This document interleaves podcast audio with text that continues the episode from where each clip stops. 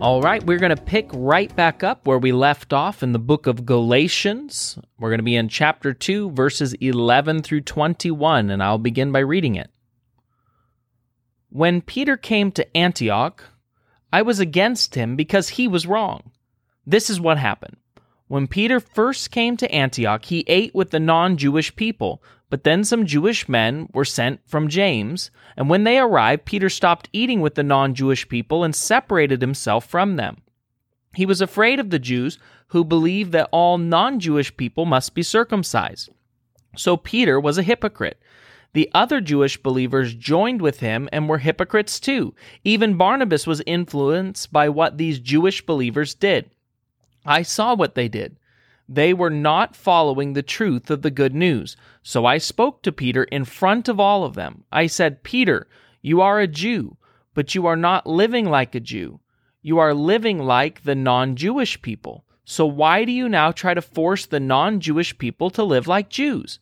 You were not born as non Jewish sinners, but you were born as Jews. Yet we know that a person is not made right with God by following the law. No, it is trusting in Jesus Christ that makes a person right with God. So we too have put our faith in Christ Jesus that we might be made right with God. And we are right with God because we trusted in Christ, not because we followed the law. For no one can be made right with God by following the law. We Jews came to Christ to be made right with God. So it is clear that we were sinners too. Does this mean that Christ makes us sinners? No, but I would really be wrong to begin teaching again those things of the law of Moses that I gave up. I stopped living for the law. It was the law that put me to death. I died to the law so that I can now live for God. I was put to death on the cross with Christ. I do not live anymore. It is Christ living in me.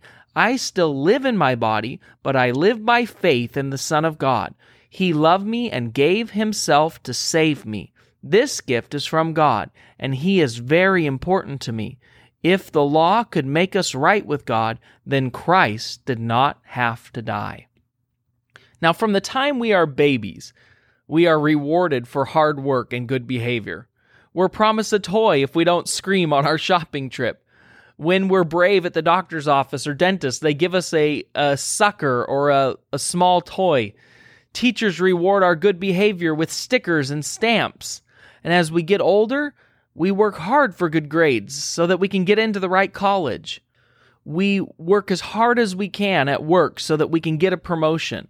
Our whole lives teach us that success is the result of following the rules and putting forth your very best effort. Maybe that's why grace is such a hard concept for us to understand.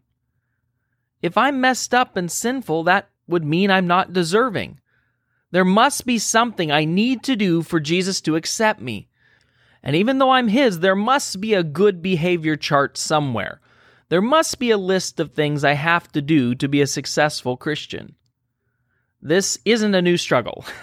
Galatians 2 describes Paul's reaction to Peter falling into this performance trap. See, Peter had begun doing what was right in everyone else's eyes, shutting out a whole group of people in the process. In Galatians 2:21, Paul reminds us that following a list of rules and checking things off of our to-do list is not necessary. If righteousness could be gained through the law, Christ died for nothing, Paul says. We are made right with God through Jesus Christ's sacrifice. That's it. There's nothing you can do to earn God's acceptance or God's love, and there's nothing you can do to lose it. Galatians 2:16 said this, "Yet we know that a person is not made right with God by following the law. No, it is trusting in Jesus Christ that makes a person right with God." See, Peter was trying to follow man made rules instead of the law that God had written on his heart.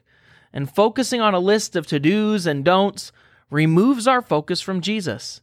When we decide to follow Jesus, he changes our heart. And if we keep our focus on him, he promises he will guide our steps. Let's pray. Father, I thank you for this radical good news. that you love us and that you care about us and that your desire is for relationship with us, not for us to follow a certain set of procedures or rules. But you changed everything by writing now the law of Christ upon our hearts so that we can know you and follow you fully. Thank you, God, that you equip us to follow you by giving us your Holy Spirit to help us along the way. We pray these things today in Jesus' name. Amen. Amen.